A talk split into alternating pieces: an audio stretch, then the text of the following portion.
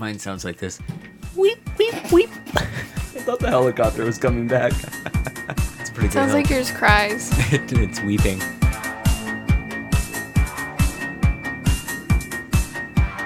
Welcome to the Four Corners Crimecast. My name is Jake. My name is Katie. And I'm your host again this week, Rory. Creepy Rory. And uh, right. Fucking had to get it in there. He's creepy Rory.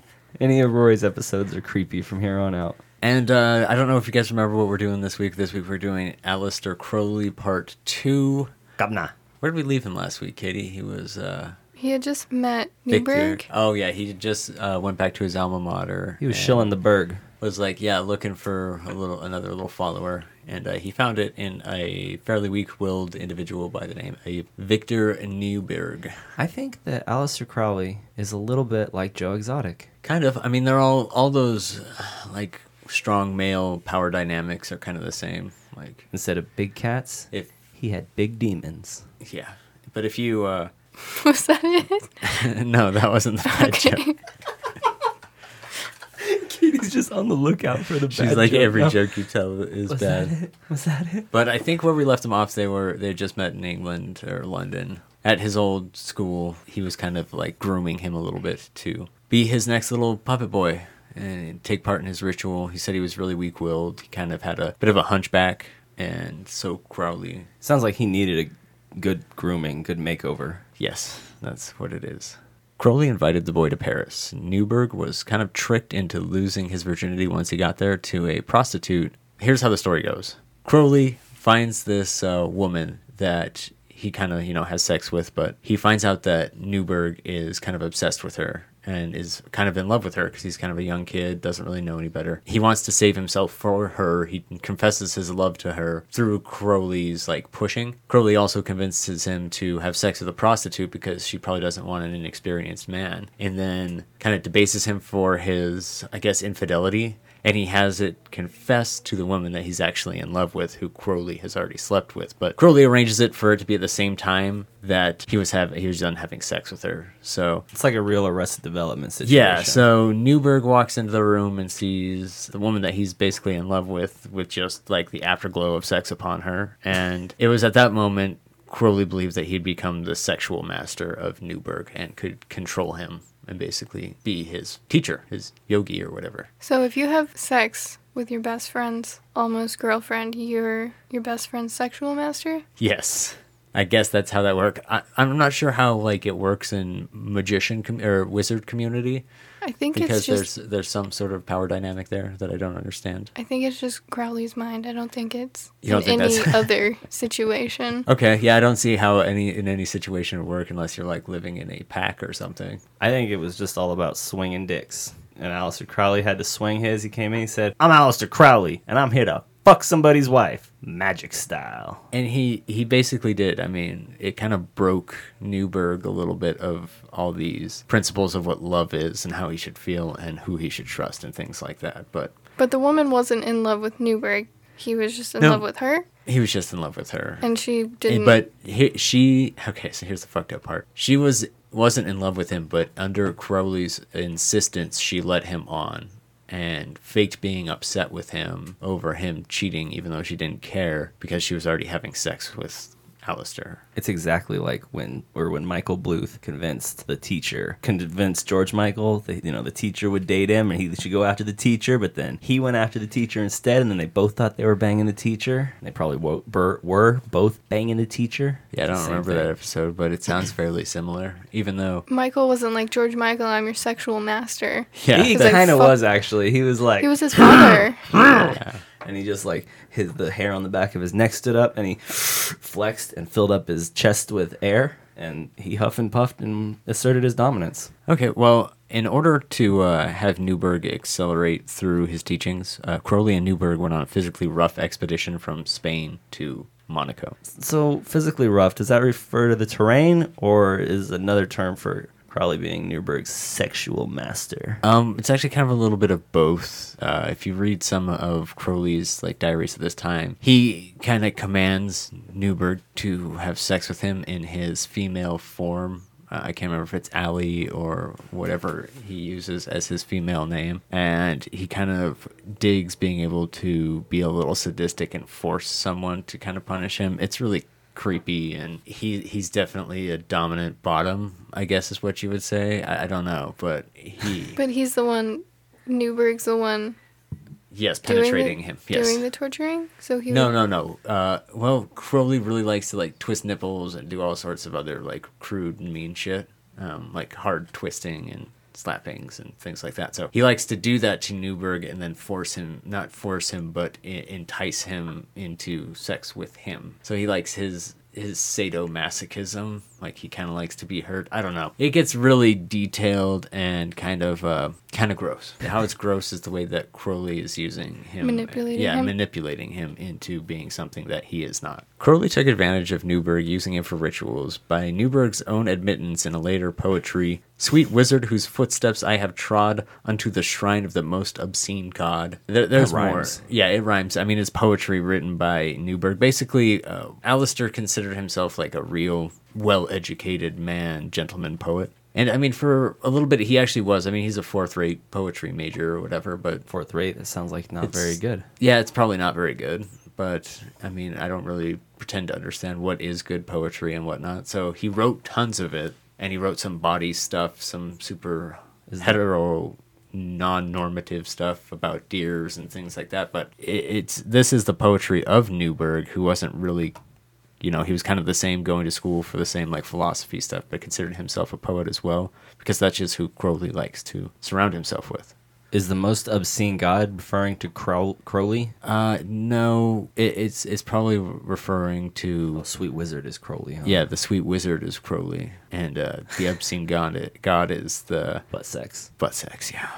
All right, so the next part of this we're actually calling meeting a chaos god who loves butt sex. I'm glad I, I didn't even realize that, but it just flowed Flows together right so well. there, yeah. So the breaking of uh, Neuburg continued while Crowley maintain- while Crowley maintains that Neuburg was a masochist and himself a sadist.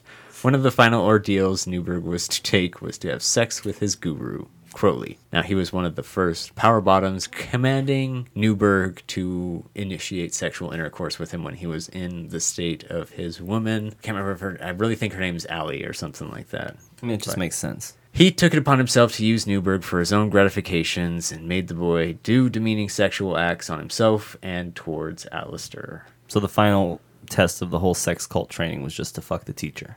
It's a big part of it, apparently. What happens if like it, what per, what percentage of your grade is it? That's what I want to know. You know, if you're in a sex cult, I'm going to go ahead and say probably 100% of your grade. So if you fail that, but can you fail if you just do it? You pass. Is it pass or fail? Like you did it, so you pass. No, you have to be like. You have kind to enjoy it? Yeah, you have to be willing, a willing. Well, no, because later on we'll learn you don't have to enjoy it at all. Uh, I don't know if we can talk about that. We can. In 1909, after Crowley and Rose's divorce, Neuburg and Crowley headed to Algeria. Now, they were there to complete the ritual of a meeting of 20 aethers, which are, you know, wind spirits, but Crowley had started this in New Mex- in Mexico many years ago. I did not know that's what a wind spirit was. I believe that's you. either it's either those or sylphs. I can't remember. There's a bunch of different names, so I get really. I get really confused because magic is insanely complicated for no reason. Like it takes almost a full education in philosophy to kind of dissect some of these things, but damn, it's it's just so unneed it's needlessly overcomplicated to make people feel like they are in the know on something. Same thing with like the Freemasons and stuff like that. Is if you overcomplicate your ritual and thing like that, things like that, it makes it more exclusive because they're harder to do, I guess. But That's, why they have Magic the Gathering. Makes it easier for it's a little easier to do, yeah. Many treks in the desert and tons of freaky, dirty desert sex led Crowley to contacting the spirits, the Aethers. In one contact, he was told that only through the humiliation of himself would he be set free. In another, he placed Neuburg into the circle of protection, and he himself took in the tenth Aether and merged himself on the astral plane with the demon Choronzon. Whoa, whoa, whoa! Are you saying what I think you're saying? He took a demon in the ass. But, well, not not specifically like that, but he took a demon inside of himself. Yeah, I think we're saying the same thing. He was uh, outside of the circle of protection, so Neuburg was protected. And when Neuburg noticed the distress of Crowley or Crowley under the influence, he breaks the circle of protection and is in turn attacked by the demon. It only leaves with the stab of a sacred dagger and the invocation of a certain god's name. The demon took Crowley's penis. I know he actually okay. So in the description for this, uh, in Neuburg's writings, he said that Crowley jumped upon him and attacked him with like an insane amount of strength and had like razor sharp teeth. But when he pulled the knife and essentially stabbed the ghost out of him, he noticed that his bite marks were gone as well, and that he was healed super quickly due to his uh, magic. Oh, he had like a plus 400 healing card. Something like Something that, like that. yeah. Now, but the final nine Aethers were peaceful and the calling went off without a hitch. On the last day of 1909, Neuburg heads home and Crowley writes a letter to another follower saying that it is the holiest day of his life. When he left, That was the end of him doing his whole trek into the desert, him meeting his Aethers and his guardians, getting word from the messenger of Horus. the magical internship. Yeah, it, it ended. the- yeah, he was now a full fledged uh, member. Ah, okay. This Now- kind of just sounds like they sat in the desert and like agreed what to bullshit about for I like mean, 10 days. They they came back to the city like basically every night. I'm not getting any Oh, visions. really? They didn't Pass even me go that camping? pipe. I mean, they would sometimes they would camp out there for extended periods of time, but it wasn't it wasn't like completely they were in the desert for nine months. They always went back to town. So they were doing all of this weird, freaky stuff during the day in the Uh, sun during in the, desert. Yeah, during the day, uh, into the night, you know, into the morning. Sometimes they get up super early and go start it and do yeah, Drinking all day Coors things. Light, just enjoying their time. No, but they would take like snacks and lunches and stuff. Coors Light that- was around. You have to set your alarm for like 5 a.m. so you can go have butt sex in the desert. Yeah. Katie said butt sex. That was funny. Was it? Yeah. Okay, so now 1910 was a year of hedonistic revelry for Crowley, who, besides Neuburg, kept many sexual partners and performed ritualistic sex magic almost every day of the week. Now, uh, Crowley's hedonistic lifestyle continued through much of the next four years until when a few big transitions happened. Crowley had taken on another follower who danced at one in one of the plays he had put on. She and Neuburg fell in love and it began an affair. From there, Crowley's jealousy took hold, and Joan Hayes, Neuburg's lover, who had been married at the time, and when the d- adultery was discovered, uh, Hayes killed herself instead of having to turn Neuburg in for also committing adultery, which was an arrestable crime at that point. So Um, Neuburg was he, he. This was a new lady that he found. Was he trying to get revenge on Crowley for what he did before? Or it just no, he that's how just the he cookie honestly crumbled? just developed a, a natural liking to this woman. He and she to him, like I don't know, they were just attracted to each other. Crowley really had nothing to do with it except for that he was like directing the play. Oh well, plus he's the master of Neuburg's sexuality. So This is true, If so- he doesn't approve, Neuburg blamed Crowley for using some sort of psychic magic to get her to kill herself, and he left his side. Imagine Bro- thinking someone had that much power. Yeah, I mean, these people are honestly for a long time. Neuburg actually comes back in life. It takes a lot of like deep therapy for him to be able to come back, but he comes back, has a wife and a kid, and basically recalls his time with Aleister Crowley as you know, this man wasn't a real magician. He was just a huge piece of shit. He's just like Joe uh, Joe Exotic's ex husband. It's, just like that. it's actually still an arrestable offense. Is Adultery. it? hmm Okay, In well, some yeah. states. They So just don't do it. Now Crowley was broke and broken up at the loss of his only real follower, Neuburg, and he set himself for exile in America. Yeah, see, I don't know what his deal was with America, but he thought he would be able to garner a lot of support while he was over here or over there. Even though he's fairly broke back in England, he still got by on being like this gentleman persona, like this educated man that people wanted to be around. Like he was considered an intellect and a philosopher and things like that, even though he was a huge piece of shit. Is it possible he just read the book Pocahontas and he was like, "I'm going to the New World"? No, I mean he may have, I think that's what it was. but I'm was. pretty sure he'd already been to America at this Nah, point. it's new the the New World, bro. The Earth is flat. It's 1910. Do you, that really technically wasn't that It's long actually like ago. 1914 at this point. Yeah, that means right in between now and when America was discovered. So 1492 and then 1776, Columbus sailed the ocean blue. You, you understand, don't you? Upon his arrival in America in October of 1914, Crowley achieved a minor celebrity status for his London exploits, his sex parties, uh, the great thinkers of America had gone over there and experienced his brand of occultism, which, you know, was kind of just orgies and fun times and things like that. Would you call that celebrity status? Um, I- Or he, just you're really fucking weird, so I'm gonna look at you funny? It was like the AVP awards before they existed. he, the what? Adult video performance or something like that. That was the AVN. Oh, I don't know. Oh, anyway, so Porn awards. he he had been written up. He has been known as an occultist leader, as a writer, as a poet. Actually, people in America did kind of know about him, but when he arrived, there was actually an article in World Magazine, and it states that Crowley had surrounded himself with mostly female aristocrats, all of whom seemed to be Satanists.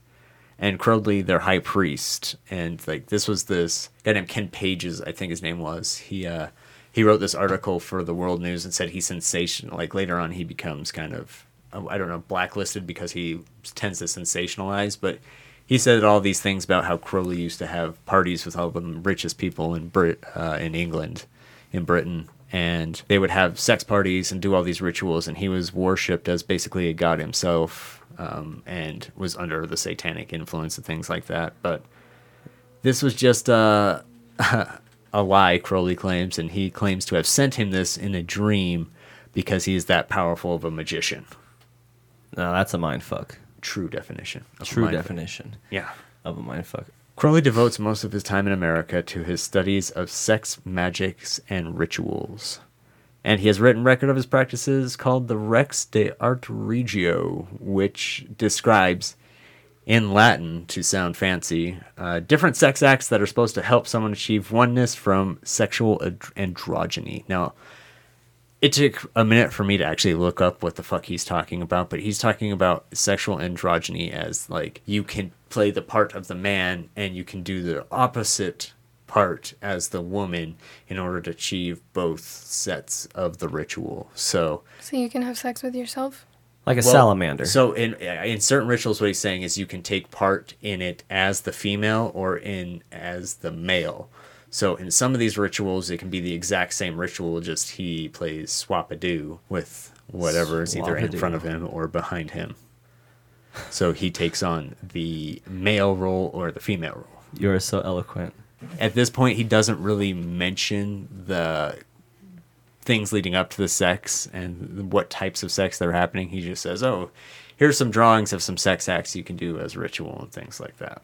Rex de Arte Regio sounds like a like a furniture store for sex. It means like the art of the kings or something like that. oh yeah, fancy king sex furniture. In America, Crowley had no real way of atta- obtaining money or any of the clout that being a scholar and a gentleman brought you in jolly old England. Now, he could have counted to fall back on that had he been back in London, but here in America, he doesn't have the following that he had. He doesn't really have the support that he had. He's just considered kind of a, a, a writer, an English writer weirdo.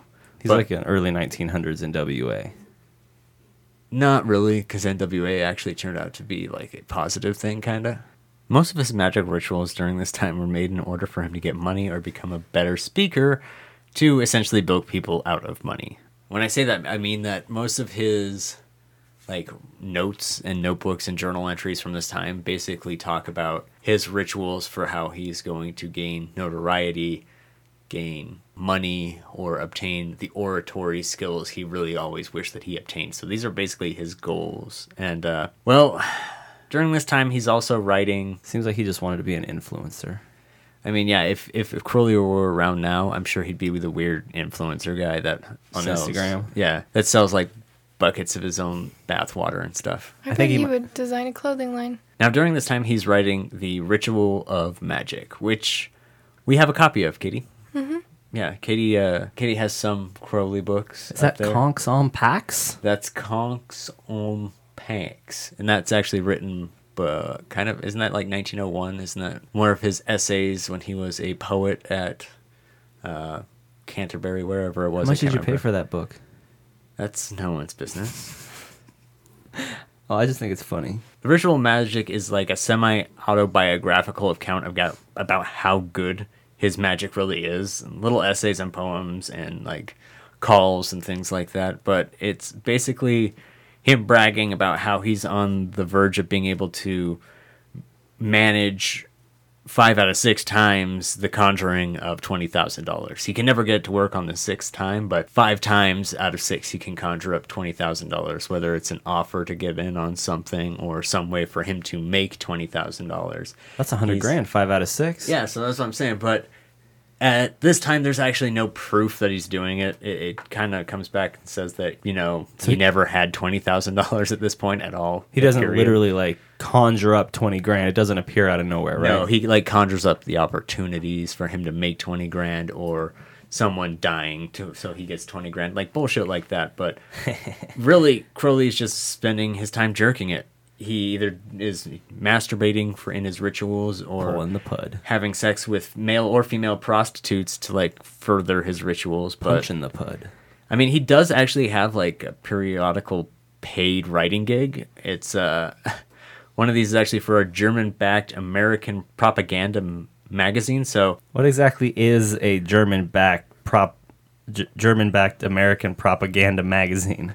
there are basically German people in America that are sympathetic to the Kaiser at the time, and they believe that Germany is strong and that America needs to stay out of World War One, which is kicking off right now because it's none of their business. So. A German backed American magazine is something that the Germans use to write propaganda for Americans to see about the British and about why they are, you know, fighting for their lives and not necessarily, you know, These people would later on the attack later. Yeah. become Hitler's people, right? Yeah, I mean the, the the guy that I think his name's like George Vendrick, and he's actually basically the propaganda propaganda minister in America for Germans during World War One and World War Two. World War Two especially is crazy because uh, Crowley he has this interaction here with him where he's writing propaganda for his magazine, but later on when Hitler comes to power, he gives him a copy of the Book of the Law and says, "Hey, you know." Hitler may really like this. I'm going to give this to you. That's kind of a fun little Yeah, Nazi story there. fun little factoid. He probably just threw it away behind his. He was like, "Oh, Oh, yeah, yeah, yeah, for sure, and they yeah. just tossed it. for sure. when my grandpa was trying to uh, escape Germany, he was pretending to be a uh, soldier in the Nazi army, and Hitler walked up to him, and he had his journal in his hand, and Hitler held it out, and they were having a book burning right behind him, and he held it out, and he thought Hitler was gonna burn his journal, which had all kinds of archaeological secrets in it, Shut the fuck up.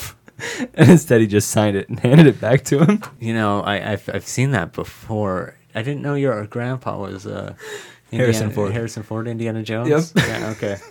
So in these magazines, these propaganda, Crowley would write about the hypocrisy of the British Empire, claiming justice as the motive in the fight with Germany, but in reality, it's because the English really wanted what Germany had. And so Crowley started making like all these different, like just outlandish claims about uh, England and their hatred for Germany and their want for their land. But Crowley would claim that his propaganda was meant to be ludicrous to the point of providing the English with something to point at and say, this is what the Germans believe. See how wrong they are, you know? Like, So it was almost satire ish. that's what he says. I mean, at this point, the you know Britain is kind of looking into it. They do watch these things and see like, well, shit, okay. In 1918, Crowley was actually interviewed for his treasonous writings, uh, but spun it in a way for him to see if he could talk to a British Secret Service agent to make sure that they knew that Americans were uh, knew that he was just being a propagandist and he was actually on the British side, but He's like, I'm on your side. yeah, they, he said he could never actually get a hold of anyone to confirm his story. That seems to be his excuse a lot. He can't get a hold of whoever he's trying to speak to. They they had kept an eye on him, but ultimately he doesn't get really charged for his treasonous activities at all. Like that's they just sort of drop it because it's so dumb. It does sound like he was fairly treasonous, though. Oh yeah, for sure. I mean, if it had gone the other way and Germany had won, I'm sure he would have been there right by that German dude's side, He being was like, playing "See, both I was. I was here with you the whole time. I knew Yeah. this the whole time because that's the type of guy he was." He was whichever way the wind was blowing. That's where Aleister was blowing. While in America, Crowley claims to have loved Jeanne Robert Foster, a model from New York City who was already kind of into the occult and also married to a very rich older man. Was he trying to get that rich old man money? Not really, but she was kind of like loony. Um, she was really jealous that like of Crowley's past experiences and wanted him to be kind of all hers in a way, even though she was married to another old man. Well, but did the old man really do anything? You know, he can't get an erection. He can't really stay up past eight. That's all just kind of speculation at this point because he's only like 60 is the old man. Crowley's 40, so. Crowley also had a fun little triangle action going on with Foster's friend Hollis. He fer- referred to them as the cat and the snake. The cat and the snake triangle. But yeah, but it's based off of like their Egyptian representations on the pantheon of gods or whatever. Oh, I thought you were about to tell a fable. He held rituals with both women and uh, lied his ass off. And in one of his writings, he says, the, the word of a magus is always a falsehood, for it is a creative word. There would be no object in uttering it if it merely stated an existing fact in nature. The task of a magus is to make his word the expression of his will come true. It is the most formidable labor that the mind can conceive. So basically, he he ba- he has these rituals where he has just freaky good sex with these two women. Sometimes at the same time, most of the time not. But he definitely does it, and he's lying his ass off about how the rituals work because he's kind of making up as he goes along. Just to get the freaky the freaky bone time. Ultimately, he is developing his own set of ritual magic and writing it down, but until he thinks of it and thinks of what the ritual should be, it doesn't exist. So he tells them that he has this ritual that does this, but really it's just built on his own imagination, as far as I can tell. He says he claims he gets it from like these hand-me-downs from the uh, messenger of Horus and things like that. Like that's basically what. Okay, so I think I feel like I need to break down the Book of the Law to everyone just a little bit. So like the first chapter is told from the perspective of like Horus the father. The second chapter, which is kind of like I am here for you, do as thou will is the whole of the law. You are a ma- magician, blah blah blah blah blah. Second chapter is told from like the woman deliverer from Horus or whatever, and hers is all about love. Love is the will, and you know things like that. And then the third one is I am this big, strong enemy god that will take care of you when you will fight for my freedom and power and things like that, which is considered to be like, oh, here's a bunch of motherfucking rituals that you're gonna do, and this is where your power is gonna come from and shit like that. So when he's like saying that he has all these rituals, is it's that he has these rituals that were told to him by the third messenger for the third chapter of the book of the law that were whispered to him in a voice that was, you know, like, yeah, give it, give it, give it to him in the butt and stuff like that. So it's just- one the Tantric Crowley. yeah. So, I mean, it's stuff like that. So it's not really real until he makes it real with his will by saying this is something that will happen if we do this. But that's just basically fake it till you make it in uh, wizard talk. Fake it till you make it. Yeah. I mean, Isn't it all that? huh? Isn't all magic Yes. that, basically? The Yeah. Crowley Sutra. Foster eventually realizes that Crowley is a bit of a bummer and uh, dumps him while they were on. He's a bit of a bummer. He's a bit of a bummer, and she dumps him while they are uh, traveling. Like her and her husband were going on a tour to the west, and Crowley was kind of going with them. So he they make a stopover in Canada somewhere where he has uh, uh, one of the OTO member housing was there, so they go stay there, and she breaks up with him. But uh, He's like, why do we have three train tickets, dear? yeah, so she she heads back to New York, and when he finally does come back there, she's like, "No, I want nothing to do with you. You're a fucking charlatan." Maybe he lost his boner too. But then uh, Crowley actually meets the wife of an art critic who's also an occultist, but he has ritual sex magic with both of them, her and her husband. But he really likes her, and so he dubs her the monkey. And uh, That's what I name everything I like in life. is the monkey? The monkey. Yeah, so he, but that's just basically her position on the pantheon of gods as well. Like she's supposed to be kind of like his one of his scarlet women that he's really on about, which is the scarlet woman is basically the woman that's going to bear his child. That's going to be the next age of Horus god head thing, I guess. Trying to get to you and that monkey.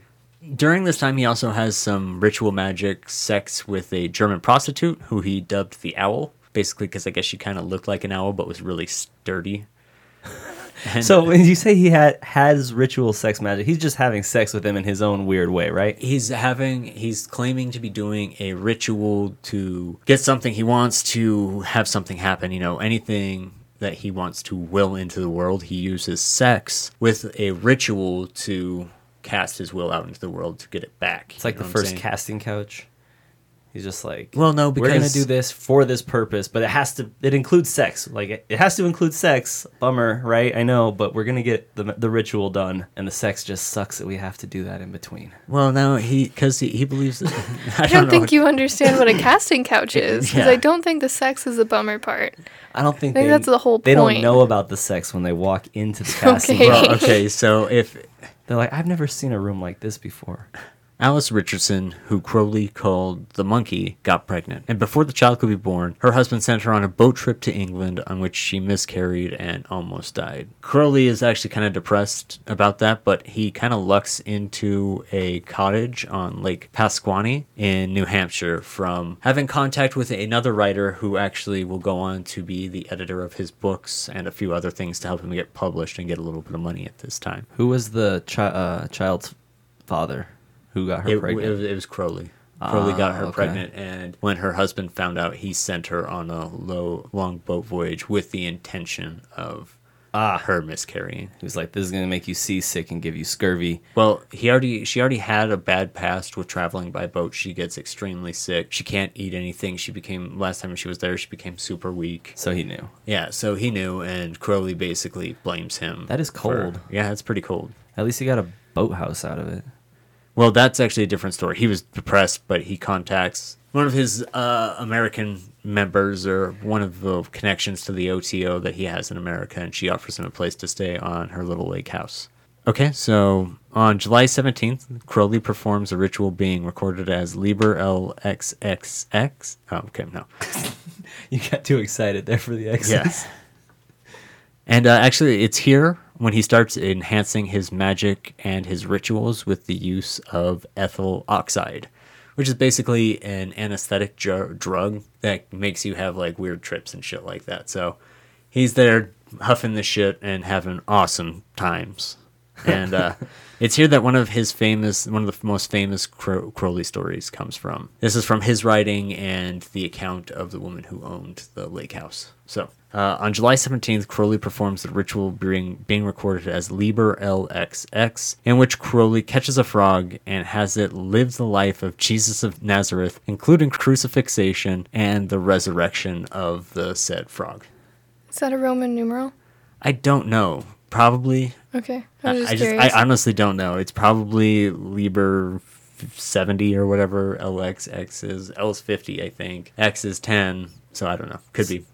So it's probably his 70th Liber. Yeah, it might be the. So, so he crucified the frog. Well, I- I'll read you what he says basically. Um, Night being fallen, thou shalt arrest the frog and accuse him of blasphemy. And so forth in these words, do what thou will is the whole of the law. Lo, Jesus of Nazareth, how thou art taken in my snare. All my life long thou hast plagued me and affronted me in thy name. With all other free souls in Christendom, I have been tortured in my boyhood. All delights have been forbidden unto me, and that which is owed to me they pay not. In thy name. Now at last I have thee. The slave God is in the power of the Lord of freedom. Give thou place to me, O Jesus. Thine aeon is past. The age of Horus is arisen by the master of the great beast that is man, and his number is six hundred and three score and six. Love is the law, love under will. I, to Megatherion, therefore condemn thee, Jesus the slave god, to be mocked and spat upon and scourged and then crucified. So it took Jesus like I think like 12 hours to die, but I really want to know how long it took this frog to croak. Well, after the sentence was then, after all that was executed, uh, he had to eat the legs of the frog to confirm the magic and link him to the frog. So I don't know how long it takes to cook, cook frog legs, but it probably, you know, was that plus about 15, 20 minutes of him play acting with this frog. so this is basically fuck God, fuck Jesus. yeah, this is kind of one of those things. Kind of seems Where, like he's uh, playing God. He's like, I send my only begotten frog. We watched a documentary not too long ago. Uh, do you remember Zeitgeist, where they were explaining the aeons and how, you know, this one is born under this star and it goes until the age of Aquarius? Well, I guess the age of Aquarius for Crowley, who has been following this philosophy and basically understanding what that Zeitgeist movie is about since before that movie was made. And he's just capitalizing on by saying, oh, so there is another aeon, and this is going to be the aeon of Horus, and it's going to be under my command because I can talk to Horus, so I know what he wants, and this is going to be his age. And so Crowley basically like puts himself into the position of Grand Marshal of the parade, I guess. The word of Grand Marshal of the Parade, Crowley. So there we go. But Isn't the Aeon of Horus over? Now comes No. the Aeon of This Crowley. wasn't like the first one. I, there's probably there are probably more because it's like the 12 cycles is every like 2500 years or some shit like that. So um it's probably not the first one. I just can't say that you know 100% that's correct. But this would be pretend. his new aeon where horus will be in charge i guess So he's just going out of order more than likely. yeah something like that. Crowley moves along and uh, he actually ends up in new orleans for a time writing and spending time perfecting his sex magic rituals no, he has a couple different lovers at one point in time. His publicist or his uh, publication master or whatever, the guy, per- person that publishes books for him and basically became his secretary, was making love to him, developing her sexual magic with him. But he then moves on, goes to Florida, where he finds out the OTO, the Ordo Templar Orientis, which is one of he is one of the founding members of, which is part of his cult and his teachings and things like that. Uh, their office in London gets raided because of his tie to the German propaganda writings, and basically gets shut down. So the London office of the OTO, basically, no one wants to associate with at this point. They didn't have a huge membership anyway, so they just sort of shut the doors. It's literally never been good to be associated with the Germans, No, it's really not. It kind of sucks. Treason, always terrible. Treason's not good, yeah. especially when you. Never mind. Treason and murder, are the only two things they'll put you to death for. Ooh, they'll put you to death for treason, huh? Mm-hmm. Oh yeah. Joan of Arc style. Crowley returns to New York, where he gets the news about his mother's death. She apparently died, even though she they weren't very close or anything. She left him three hundred dollars annually, paid out every week, and that uh kind of allowed Crowley a bit of financial buffer between himself and absolute disgusting dumpster poverty. His dollar fifty three cents a week. Something, whatever it is, yeah. What a dick move to leave your kid a dollar a day. I mean, that was enough for three Sammys back then. That's all you need. So I But mean, when you're trying to be in a fucking occult god, I think you need more money to fund what you're doing.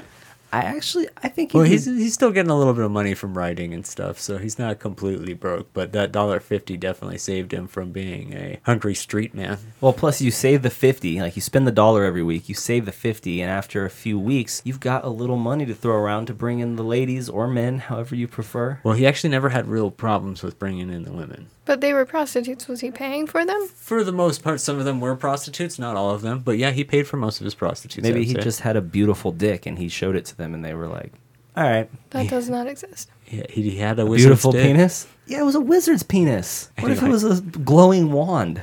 While in America, Crowley does backward meditation and gets to see through his past lives as a magician, which further, basically, in his own head, builds its own mythos and his delusions as one of the greatest wizards of all times because he goes through and he sees himself as a heavily persecuted by the Christians wizard, a wizard that was so powerful that he hung himself when he was 26, and a bunch of other shit that he loves to write and talk about. I hung myself when I was four. Yeah, so that means you're a way better wizard than him. Hell yeah, I survived that shit thanks to my dad pulling me out of the tree. Okay, so it's also at this time that Crowley meets uh, his next love, Leah Hirsig.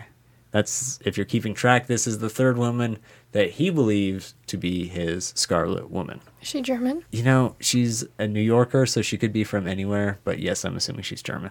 I think he just understood it wrong. It's Scarlet No. Women. So he actually was introduced by that George Verruchter guy. Yes. That, uh, Okay. Yeah, it was actually introduced to her sister.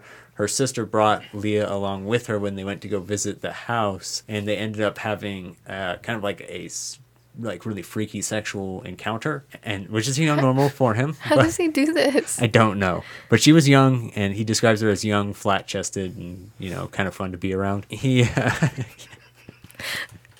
This is wild.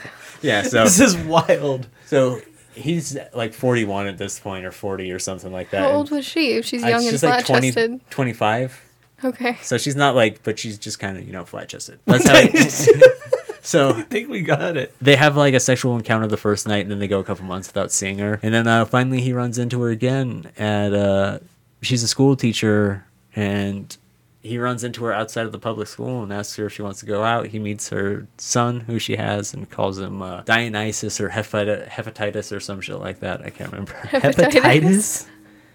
She's like, "This is my son. He's a disease. He's Yeah, really the He's worst thing." named that- after what you gave me. yeah. She actually becomes like fairly infatuated with Crowley, and uh, after a while, she becomes pregnant with Crowley's child. And he, of course, he does his normal thing and ups and heads to another country. How does he have all these women who are just head over heels for him? He's a hideous fucking chud. I don't. I honestly, if you, it's he's a sex magician. I don't fucking know. I'm telling you, it's the wizard cock.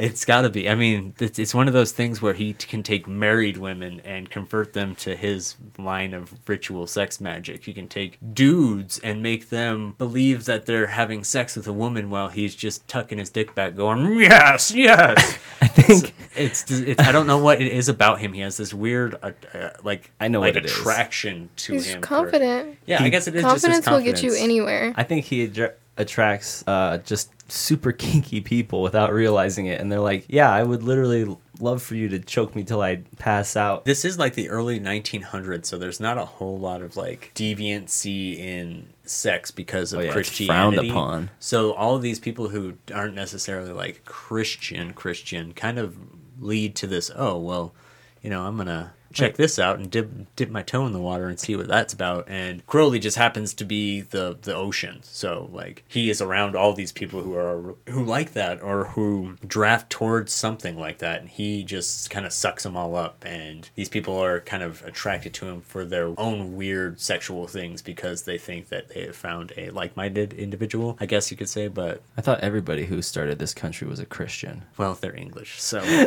Uh, that's just what I was told growing up. Now, at at this time that Crowley goes back to England, he's there for a little bit. He's, done with his exile. Yeah, he's done with his exile. He's kind of waiting around to see what happens with the OTO and what happens with England maybe charging him for treasonous activities. and his new Scarlet Woman. Well, his new Scarlet Woman, who's like eight months pregnant at this time, like is on her way to A meet him boat in trip. Paris. Yeah, she's on a boat trip in Paris.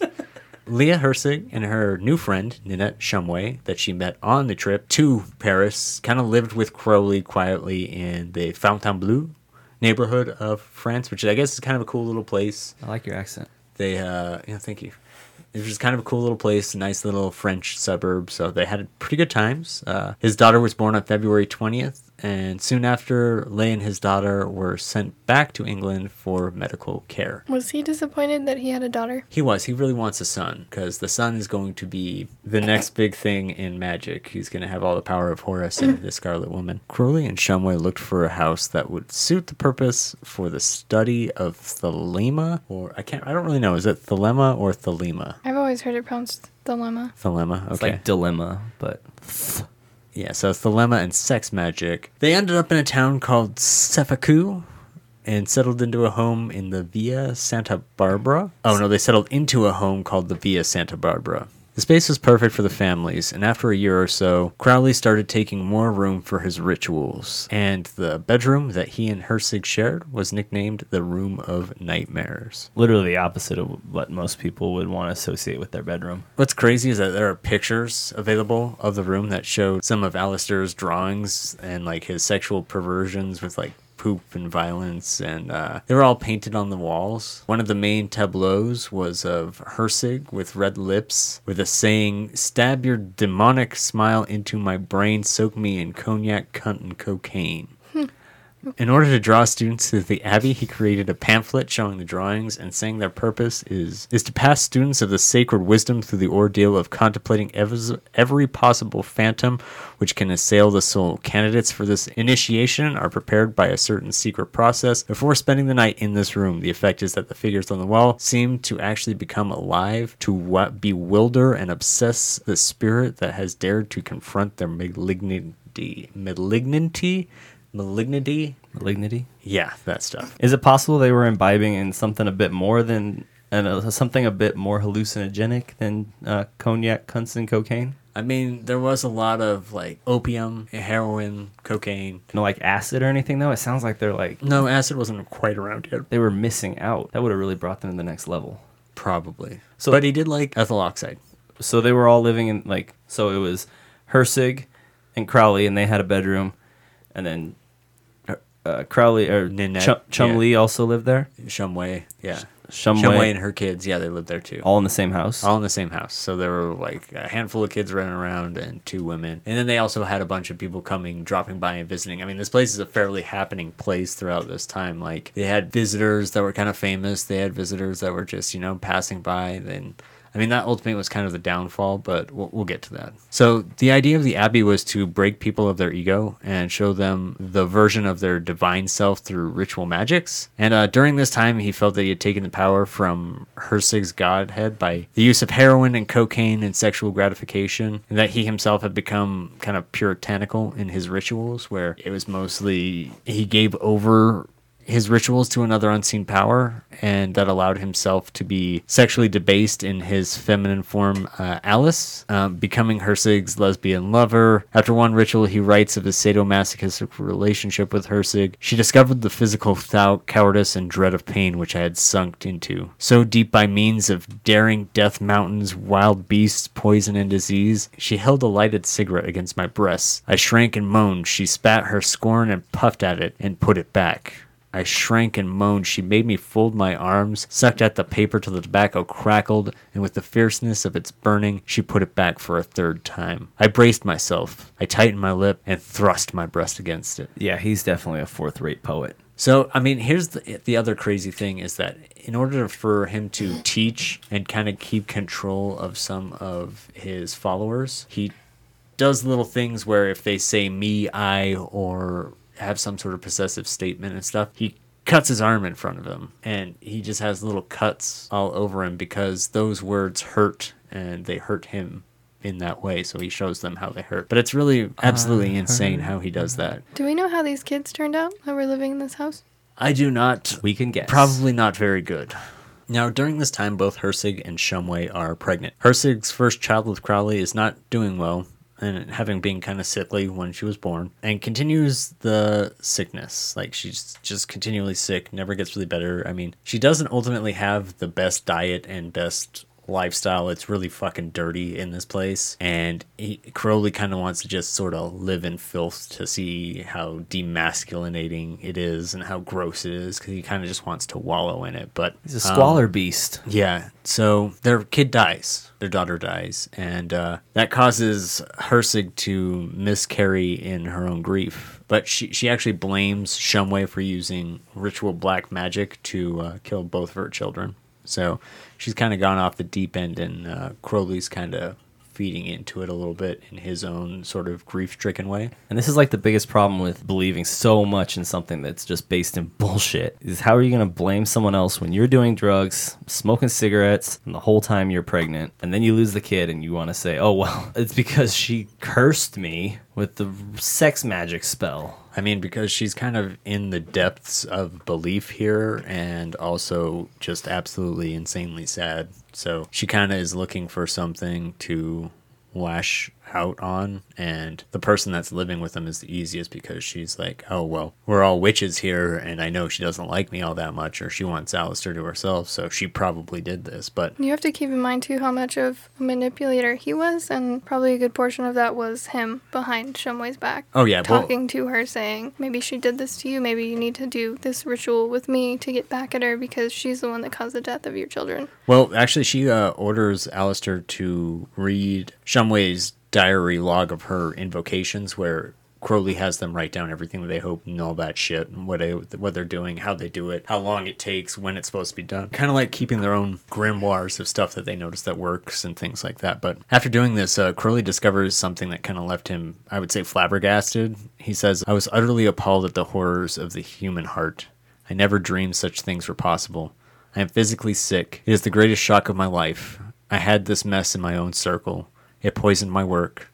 It murdered my children. So, something Shumway did, he believes, was the cause of all of this misfortune in his life. But with that, he banishes Shumway from the abbey. She was pregnant, so after the birth of his child with her, uh, she was brought back, and Crowley built a special house for her and the children. And they also didn't turn away any new followers at this time. Um, he fully intended the abbey to be a beacon for the followers of Thelema to like come and learn, to see his practices, but such things came with the financial burden of taking care of any of the followers that showed up. And this actually led to some varied success. Some of the people that did visit the Abbey at, of Thelema in Italy did go back to their home countries like the United States or London and actually espoused Crowley with like, oh, well, yeah, he was really good. We did this, we did this, and they became followers. You know, they flow in and out, and it's kind of hard to pay for so many people and also keep having sex with Sicilian male prostitutes at the same time.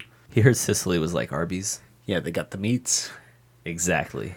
Followers flowed in and out of the Abbey, some staying for years, others only lasting months. Aleister basically attempted to have sex with all of them. But ultimately, he did get them, but some of them were less receiving of it. One of the uh, men that did stay there for a time. In one of his diary entries, I think he said something like uh, he liked having sex with him too much, even though. Well, and part of the reason was because the guy was basically disgusted by Crowley, but was still doing it. And that made Crowley get off even more. So sometimes he forced that situation in his rituals without necessity. Huh. Okay. But he really did have sex with a lot of females, males. They were all sort of subject to whatever sex ritual was passed down through him. And uh, they did that. So, Is it like a check in, like when you got there and it was like, here, sign in for your room and your room key here, and then you can uh, get your sex date with Aleister signed up for well, I, right I don't think it all starts out with just like, oh, straight, we're going to hit you with sex. It's like, okay, you're here, so this is a couple things we're going to do. We're going to do some breathing exercises. We're going to show you how to do this thing. We're going to go over here and do this thing. And tonight we're going to watch my girlfriend have sex with a barnyard animal. And it sort of. That escalated so quickly. Yeah, it kind of does. I but thought it was gonna be slower, like they're doing yoga and Aleister creeps up behind them or something. Like I figured it started with them having to watch him have sex with someone else, That and is- then he forces himself on them. it's that's usually kind of how it is. Like it, they they watch and then they start to participate. he's It's like, "Could I get someone from the audience? Could I get a? Could I get a?" basically. It's at this time that uh, Aleister kind of goes and leaves the Abbey for a little time in the winter of 1922, and he heads to Paris where he meets Mary Butts and Cecil Maitland. They're writers from Britain, and they decide to come stay at the Abbey and joined in the learning of ritual magic under the tutelage of Crowley. So they were writers, right? Were they there for like research on a pr- writing project, or they were just trying to get their weird freak well, on? everyone that kind of does this basically recognizes Crowley as an occultist visionary or whatever, because all these people are kind of delve into occultism and or, or Enochian magic or other forms of magic that they already have around, and then now they're just going to kind of see what uh, Mr. Crowley has to say about the subject and things like that.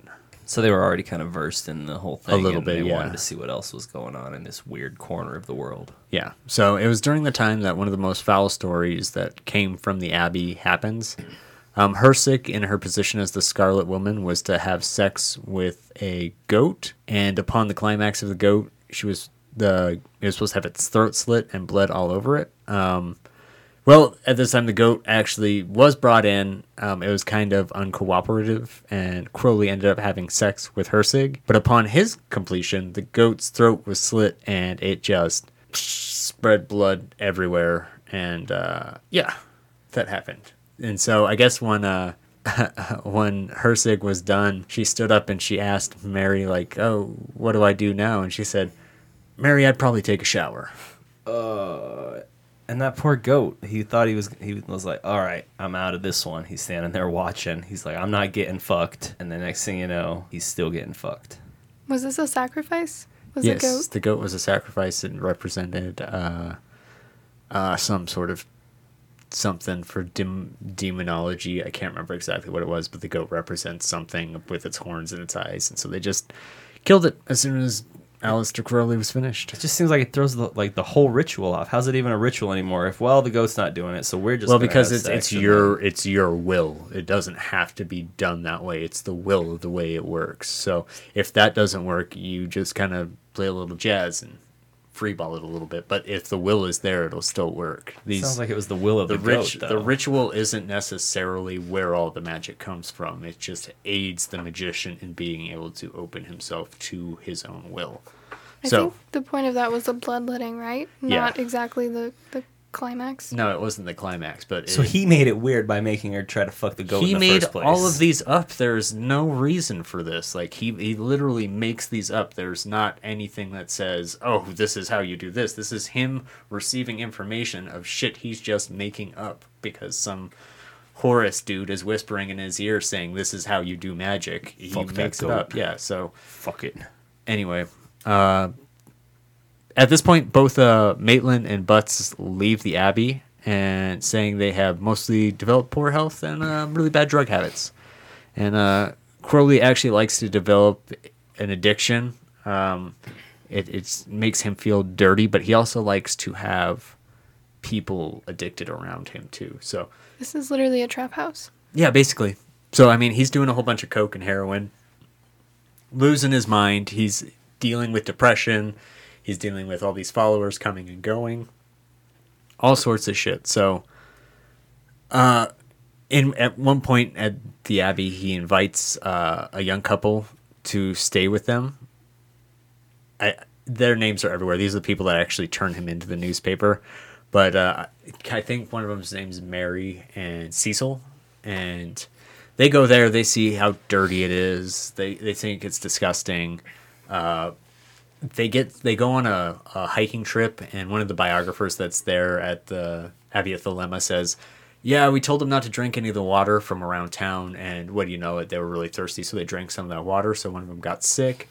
Uh, Mary, the wife, says Cecil got sick actually drinking blood in uh, raw chicken blood in a sacrifice during a ritual. Um, so they're all having weird sex magic, but Mary kind of hates Crowley and basically says he's like an authoritarian, won't let them do certain things, won't let them talk in certain ways. This is where they discover that he cuts himself every time they say I, me, and stuff like that. Because he's manipulating them. Yeah, he's manipulating them, and uh, poor Cecil actually uh, he dies. Um, he gets sick enough that he's so weak he can't recover, and uh, actually Mary is sick as well. But Crowley has them write a letter saying that all is well and all is fine, and before he sends it, Mary actually like uh, sticks uh, sticks a piece of paper saying we are not fine.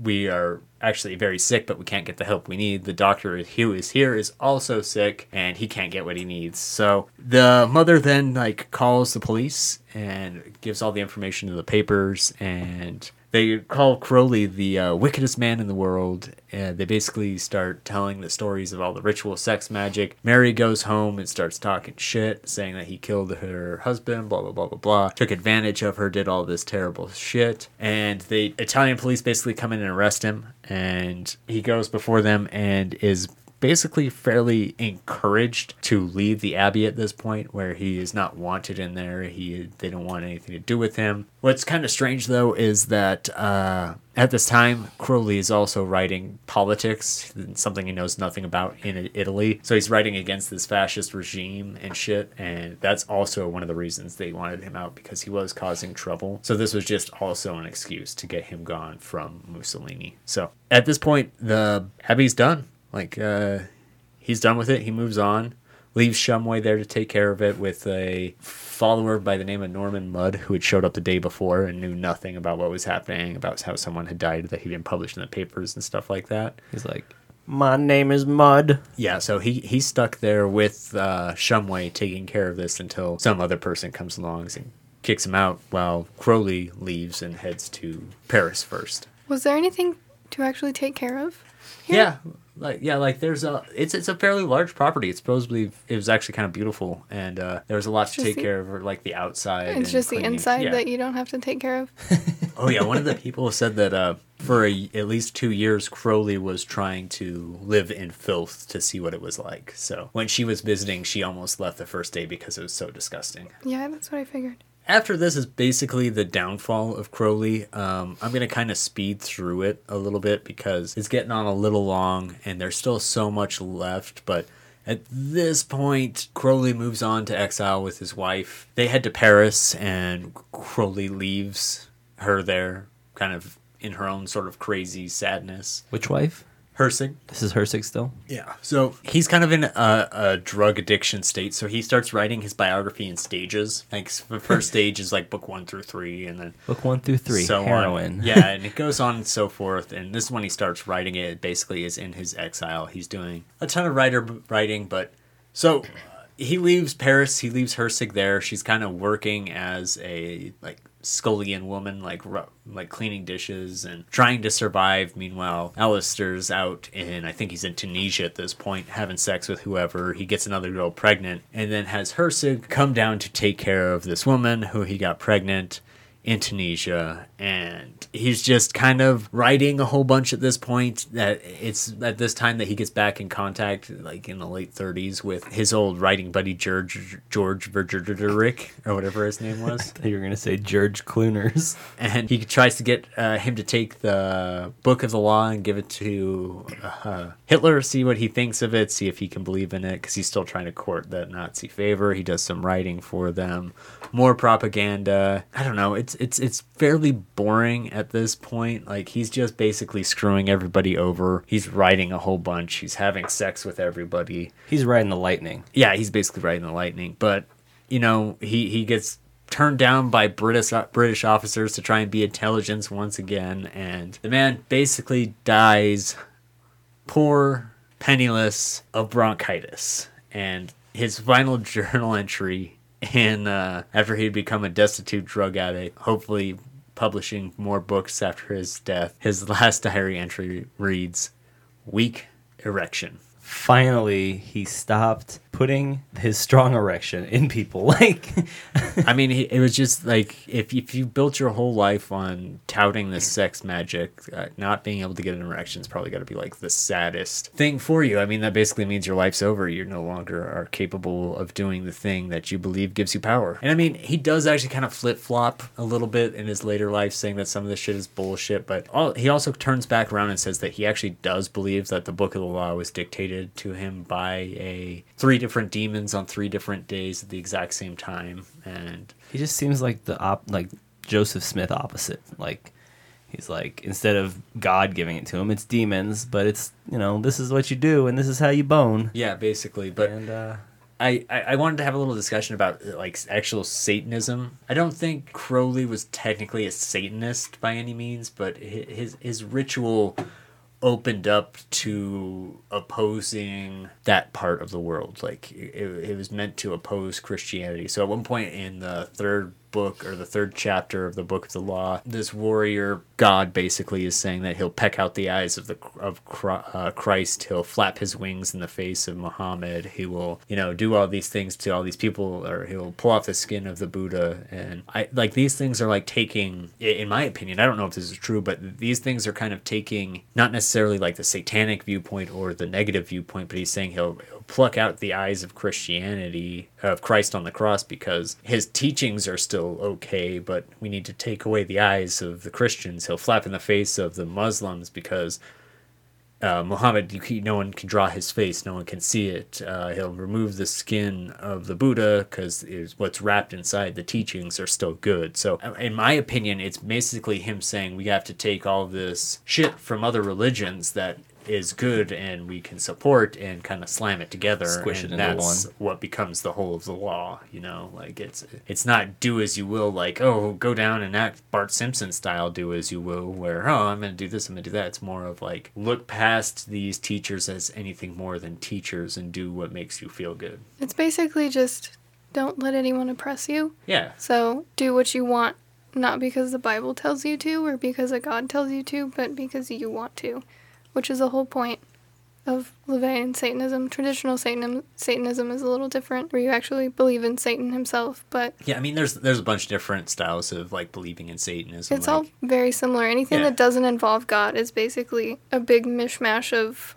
don't listen to the Bible, don't let someone tell you what to do because they wrote it down a thousand years there's, ago. there's also like a in, in certainly certain people in the bible believe that satan's actually a teacher that God is kind of a bully and an asshole, whereas Satan wants to give you God is a bully. He wants, to, he wants to give you knowledge. He wants to give you the ability to be a king in your own world and things like that. Whereas God's kind of just there to tell you what to do, where Satan wants to open you up so you can learn and see new things. But um, personally, I, I kind of feel like Crowley was just a dirty, dirty sex man. I mean, we didn't read the part where his girlfriend likes to poop on it, or he had his girlfriend shit on his mouth and then he made out with her and shit like that. But basically, if you read a the That's book, a spoiler alert. Eh, Well, if you read the book, uh, do do what thou wilt. That is actually the the quintessential book on Aleister Crowley because it has basically his whole life in it, almost day by day, and it's just so thick and so hard to cover. I, I, I didn't do it justice by any means because, but where we're at right here, there's probably still another 300, 400 pages. But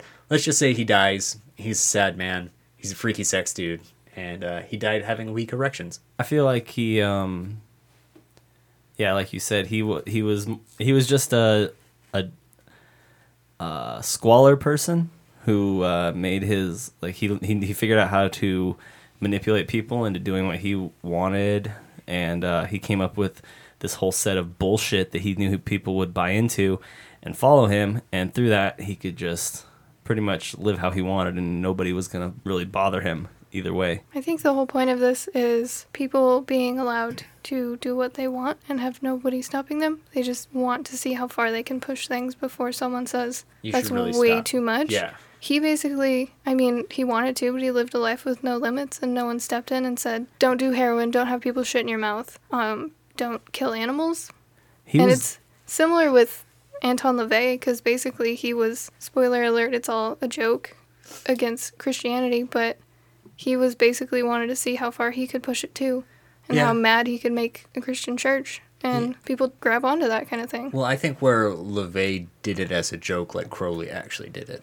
Like he actually pushed think it- himself like further than anything by giving up any uh, sexual identification. Really, he he took on both positions. He he knew what was expected of him, and he he basically lived it. Whereas LaVey kind of he he was a, he was a circus man. He was a he was a carnival barker. He he knew how to draw people in and what to say and how to say it. So he did it and then ti kind of turned it around to you know mishmash and flash in the face of Christianity and shit like that. Whereas LaVey did it just to free himself of his own ego and belief that everyone needed to do that in order to be able to con- get in contact with these higher spirits. So I think the difference there is that Crowley is kind of a true believer and LaVey is kind of like a like a circus dude. Circus dude. And it seems like it's kind of weird because he, you know, he had the like Christian upbringing or whatever, and like s- somewhat strict parents. But it seems like just along the way, he was almost like looking for someone to be like, "Hey, that's enough. Stop there. Like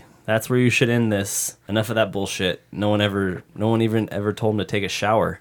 So he just kept going and going and going, and I mean, like I said in the beginning, it's kind of sad. His life is not like a happy, fun, good time for the most part. A lot of death, a lot of lost children, a lot of basically him giving up as a father or as being a decent human being. But that's all I've got for it. I think most people that are raised in an environment that's very heavily Christian, especially in his case, kind of delve into this stuff later in life to get away from the control and the oppression that their parents and the Bible brings on them. It's don't have sex, don't do this, don't do that. And they say, well, this gonna do all person or this religion says I can do this and that and have sex, so I'm going to.